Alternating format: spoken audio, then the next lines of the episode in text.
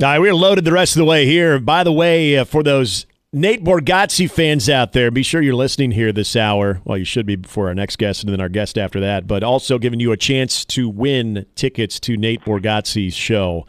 And we'll tell you how you can do that a little bit later before we get through the 8 o'clock hour. Marty Cordaro, the president of Union Omaha and the Omaha Storm Chasers. A huge announcement yesterday. We are going to be talking with Marty in about a half hour. Always a good day when we can talk to our next guest, though, and that is two time Super Bowl champion of the New York Giants. Hall of Famer with Northwest Missouri State and the pride of Oaktown, Mr. Dave Tollefson. Hey, Dave. What's up? Morning, fellas. How we doing? Doing good, man. Just got the kids to school in the in right at the tail end of wrestling season for high school. Just living the dream, man. Waiting for these geese to come back so I can Yeah. see some geese. Yeah, I know. Cold weather. I know you're itching for that. Hey, uh, by the way, how's how's Junior doing in wrestling right now? He's doing okay. He, he made varsity as a freshman. Um, Nice. Obviously, I never wrestled because I was too soft. uh, like there is nowhere to hide on a wrestling mat. Like I always tell people, I played a lot of bad football and won games. That's not how wrestling works. Yeah. Well, and you you dealt with a lot of like stud offensive linemen that you had to go against, and we've always talked about the association between being a good wrestler and a good member of the line of scrimmage because we've seen defensive linemen also be very active and very successful um, that have also wrestled. Like when you kind of look at the correlation, like is there a lot that you can take away from from what you see in wrestling that you can apply to being a good offensive lineman or a good defensive lineman? a, a huge amount, Nick. Uh, you know, and, and my, my son's a great example. You know, he played freshman football this last year and started at center for Elkhorn all season. It was uh, 135 pounds. Mm-hmm. And, and, and it's huge. Wrestling will make you better at every single sport. I don't know if there's another sport that makes you better at wrestling, though. Yeah, yeah. Well, a huge correlation. that's. I'm glad to hear he's doing great, and uh, so I, I do want to know when you have watched uh, some of the, the games this year for the Kansas City Chiefs, and we've seen an offense that has been somewhat sputtering at times. It's not the typical Andy Reid, Patrick Mahomes, Travis Kelce offense that we're used to seeing on a consistent basis, but it's been the defense that has really put Kansas City in the position that they are in. When you when you think of playing under a Spags defense, what were the the things, maybe the concepts, the principles that that you you continue to see with this Kansas City team? So it it was interesting, Nick. When I was in New York with Spags, the first year really, uh, we that NASCAR thing started that first year that I showed up Yep. in 07, but that wasn't a big thing for Spags. You know, Spags is is big on his what he runs. Um, man, I can't remember the old defensive coordinator for the the Eagles, and that's where Spags kind of cut his teeth. But but it was all zone drop, you know, defensive ends dropping, uh, Mhm. zone blitzing, just a ton of different stuff. So it's been interesting to see uh, with how he what he took from from that team and, and the emphasis on the D line play that Yeah. you see right now. Chris Jones, obviously, uh, huge, huge, amazing player for the Chiefs. Um, it's going to be interesting how he attacks Lamar, though. I Yeah. know when I was with Spags, I think he was still transitioning from some of that spy stuff that that you hear. You hear that word Mhm. quite often, and we kind of got away from that because we really didn't want to waste a, a linebacker in coverage. I mean, listen, Lamar is going to be MVP, and it's not because he can run the ball. Uh, it's because he can sit in the pocket and throw it. So you saw a little bit of it last week uh, with Chris Jones and what I call playing the piano at that nose guard, kind of sitting on the line of scrimmage and really just mirroring that nose guard position, just mirroring the quarterback Mm-hmm. you're not going to catch Lamar. Chris Jones isn't going to catch him. They don't have a D lineman that's going to run him down. But you can at least be in position to pressure him to maybe throw the ball instead of run it on these big third downs. It's going to be third down. Yeah. Like, it's going to be third, third and five, third and six. Is Lamar going to be able to scramble to get these first downs? And, and he showed that he has been able to. So it's going to be an interesting chess chess match. And, and that's interesting because when I think of, you know, what you brought up with Steve Spagnuolo, but also the the challenge that Kansas City will have in this game, I, I think about what Lamar Jackson has been really good at, but when you think of the down and distance and how that's going to be really important to the the other part of Lamar Jackson's game, especially in the playoffs, is being able to make that big throw on third down because I think there's always going to be that urge to, and we see this with more inexperienced quarterbacks, might, maybe not necessarily uh, Lamar, but having that propensity to not hold the ball and just give the one look and then take off. And if you are a defense that is very much aware of it. Like you, you would always tell me this when, especially going up against the, you know, Tom Brady and the Aaron Rodgers of the world, of getting at their feet, guys that are not necessarily mm-hmm. like an immediate threat to scramble, but getting at their feet to make them uncomfortable. When you have a guy like Lamar Jackson that is so elusive, and he is, you put him in a, in a, a down and distance that he needs to throw the football. How does that change things on what you want to do to try to make him uncomfortable and flush him out? Well, you you have to do that. Like you have to get third and six, third and seven plus. Because even last week in the game, when it was third and two, third and three, you're toast with him because John Harbaugh doesn't mind pounding the rock. They got that huge fullback, mm-hmm. Um, and and and so when you're in that short third down and, and you give Lamar the ability, I think last week he converted a third and two, third and three on like a naked boot you're done. I mean, there's really nothing you can do because you have to stop the inside run. Yeah. And then you, you really don't have anybody on the edge that can keep up with him. So, yeah, it, it's about stopping the run early, get him in second and long, uh, give yourself a chance there, maybe hopefully stop a screen or something, and then you're third and eight, third and seven, and, and you're patient. You're mm-hmm. much more patient now. Here's where a lot of people make a mistake against these guys is they don't rush.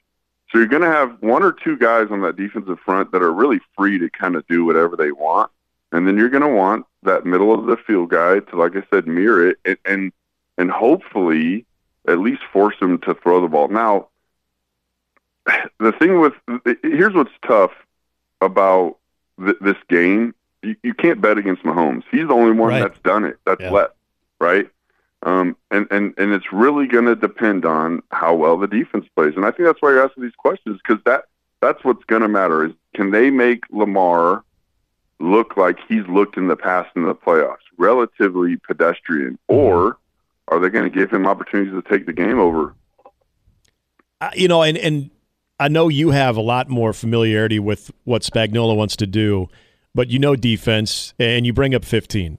Patrick Mahomes – just when you think you might be in his head a little bit or you might have them in a vulnerable position, he just does Patrick Mahomes types of things. And the one I think part of this matchup is a lot of it's being made about Lamar versus Patrick Mahomes. And when we talk about the defense, I think usually the first defense it's brought up is Kansas City because it's again it's been kind of more their identity this year than years past.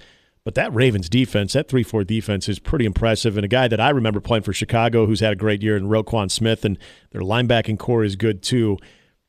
Kind of the same question on defending Lamar Jackson, though, but Patrick Mahomes' ability to improvise, especially when he doesn't have the same type of receivers he's accustomed to having, but he still has 87. If you're defending that offense and what you've seen from Patrick Mahomes, what is best practice from your opinion? Man, it's tough. I, honestly, Nick, this is probably one of the scarier Kansas City teams because the defense is playing so well.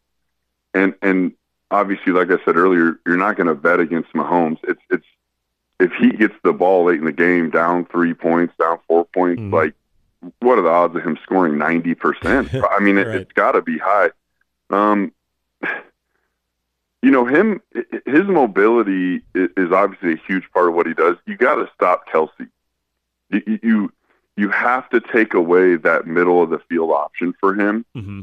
um, that that's got to be number one on the list for those guys in baltimore because it just seems like every time they need something whether it's a touchdown in the red zone or a first down on, on third and medium third and eight even that they he goes to Kelce which he should the toughest thing about it, though, and you've heard these two guys talk about it, is is they make things up. Yeah, like Travis Kelce yeah. will be like, "I wasn't supposed to run." So, so you try to build this defense around stopping a, a, a 87, but you literally have no idea what route he's running or what concept because he they'll make things up. So they got to get to Mahomes. Obviously, that that's throughout all these games, both games they're going to have to get to these quarterbacks and, and, try to make them do things they shouldn't do. Um, but again, my money is probably on Mahomes in this whole thing. Again, that team is really scary right now. I'm talking to Dave Tollefson, two-time Super Bowl champion with the Giants, uh, was in some epic battles, especially with those great New England Patriot teams too, and winning those titles. I, I want before I ask you about the NFC side of things too. Uh, how about your man uh, Eli on the Manning Cast? Uh, you you always told me, as much as I said there was a lot of like uh, emotionless expressions on the sideline. You, like you always told me some great tales of Eli and uh, just his personality. Are are you are you kind of like a proud papa now that everybody else gets to see what you guys saw for a while? No question, no question. Because I this has been a boon to Eli really and his persona.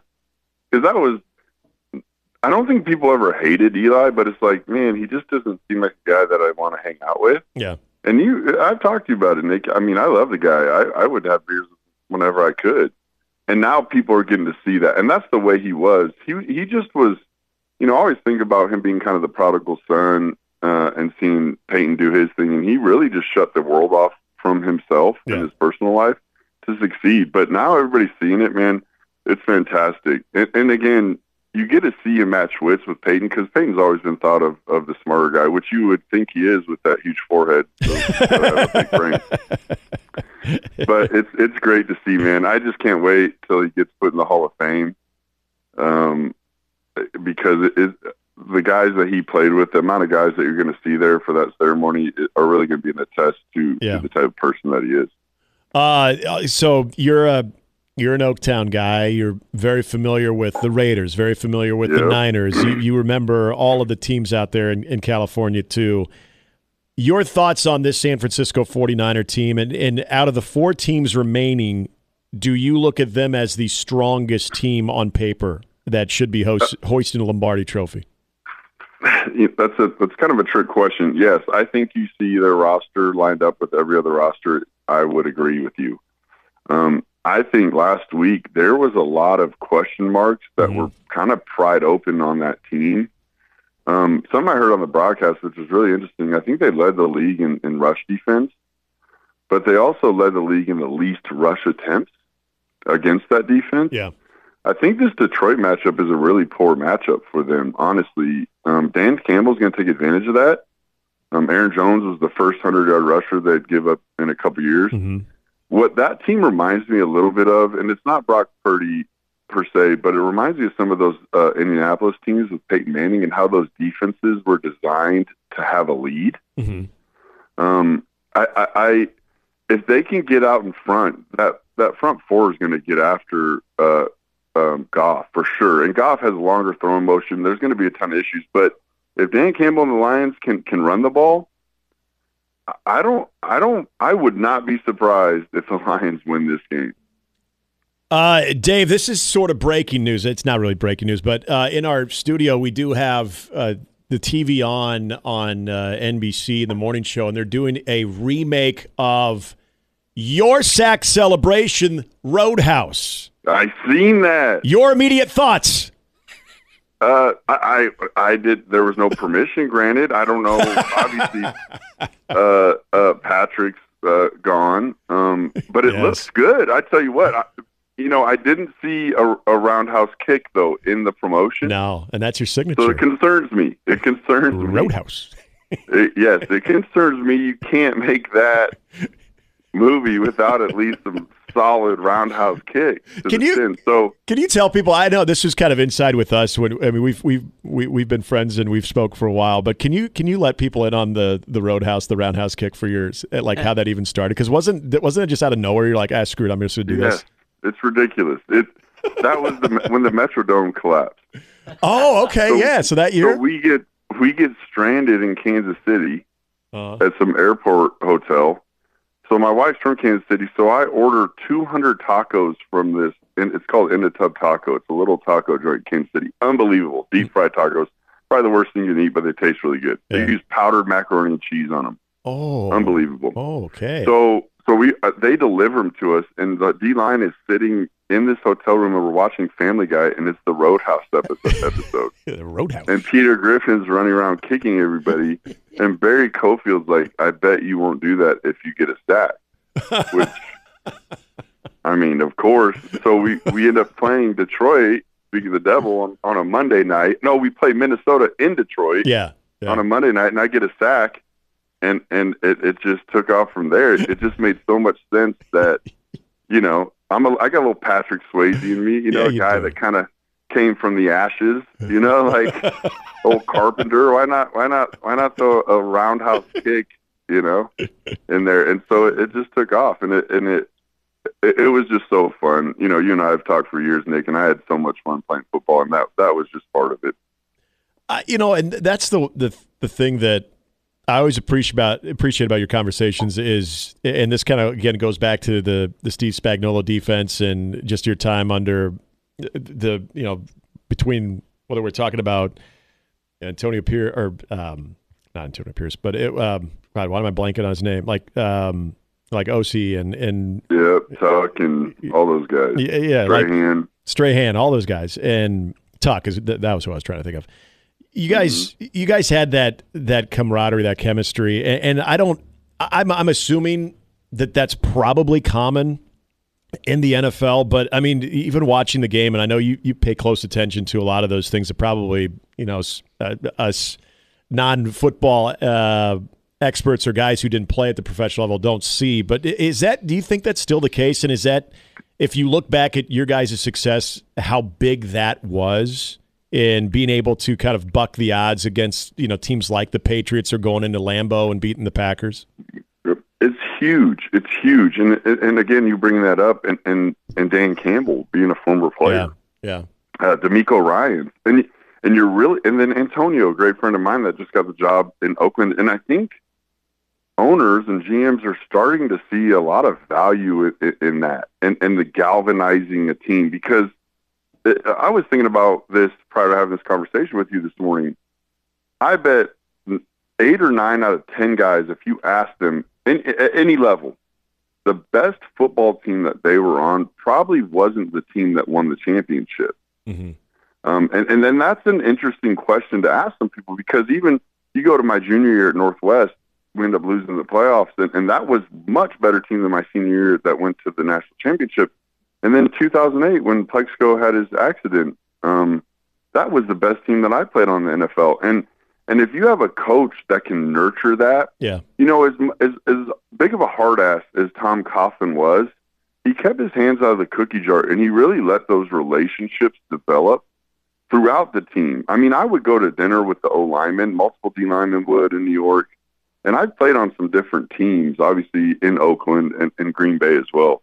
And there's a little bit of that in Green Bay, but but in New York there was nothing like that. I mean, we didn't do anything without each other. And and that goes a long way, man. Football is a complicated, tough sport. And if you don't have everybody, you know, rowing the boat, as our buddy in Minnesota, would oh, you better you better pay him some royalties there for saying that. Yeah, man. I, I like strow the boat better. There- there you go. Than, Another yeah, natty. Than, than him up there. Exactly. So, um, but it's huge, Nick. It's huge. It, it's you know we started this conversation with wrestling, which is almost the exact opposite, even though it's a team sport uh, at the collegiate and high school level.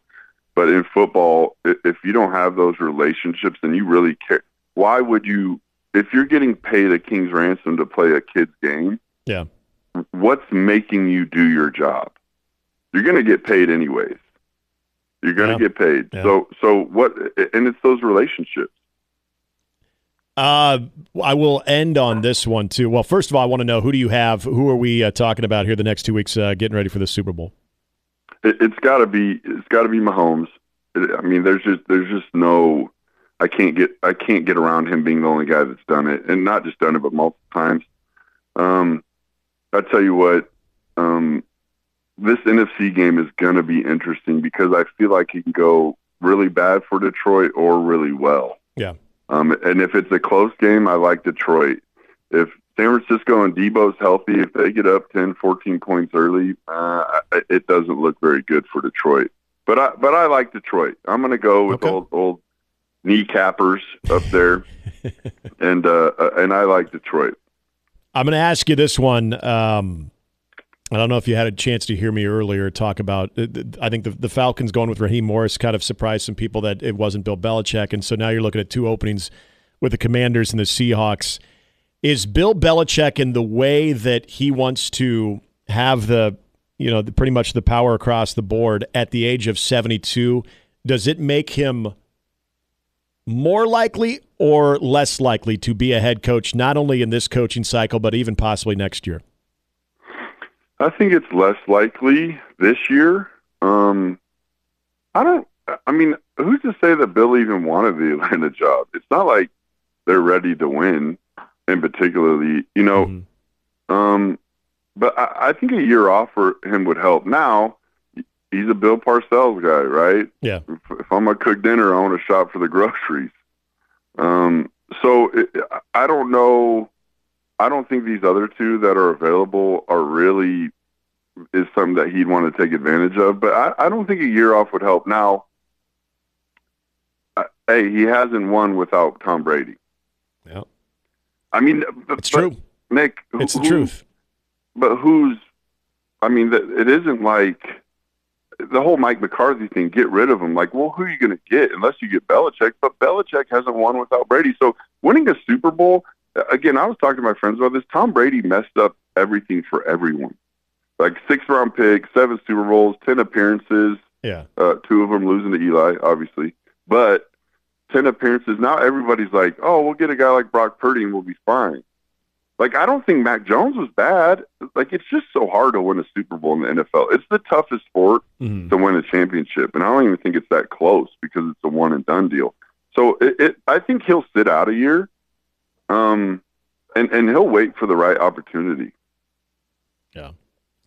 I, I'm interested. I just after this coaching cycle, just I give his age and if he wants that same type of power, and who knows if he would want to coach for another ten years. That that's that's a tough ask. I just I don't know pride, if any more... pride pride is a hell of a drug. Yeah. Him not winning yeah. without Tom, it yeah. is a hell of a drug. For him to do it without Brady would would I think mean a lot to him. He would never say that, but pride's a hell of a drug. Yeah. Dave, my man, always great to talk to you. I know you'll be enjoying the games on Sunday. Uh, all the best to you and the family as well, and uh, we'll catch up soon, my bud. All right. Hopefully, to hear a tweet from you about the junk sack. I'm sure that's coming. Oh yeah, it'll be it, will yeah. be brought up, of course. Of course. all right, you guys take care. All right, see you, Dave. That is Dave Tollefson, uh, Super Bowl champion, New York Giants, two-time Super Bowl champion. I could listen and tell stories for an hour. Oh, he's great. And then when it, usually in the rare times that well, we used to get him in studio a lot uh, day, even like a day like this, he'd show up in a, a basketball jersey. I get that. Yeah. He's got he's got I mean, he's, his guns are a little bit bigger than okay, you and I, so so when pull that off. When we had the 50 below zero wind chills last week or whenever the hell yeah. it was, I did go back to thinking about that NFC Championship game. Yeah, and they would know how it's oh, mind yeah. over matter. Oh yeah, and you know you play. And Strahan always told a great story about some of the guys that, and, and maybe DT has told that story too. That you know, guys wanting to be tough, so they're going to go without yeah. sleeves. And Strahan, being at the end of his career, said, "You know what? I'm already past that point yeah. in my career. I just want to be warm. Yeah, I've, so I'm going to wear whatever it takes, and I'm still going to play well. My reputation is what it is, and if it's going to help me play better, then so be it. But uh, great stuff there. Uh, coming up, uh, huge announcement yesterday, and we're really excited to talk to Marty this Cordaro, very cool, the president of Union Omaha, a 7,000 seat stadium in 2026 with a entertainment district uh, right around it at the old Gallup campus off Abbott Drive. We will talk to Marty next.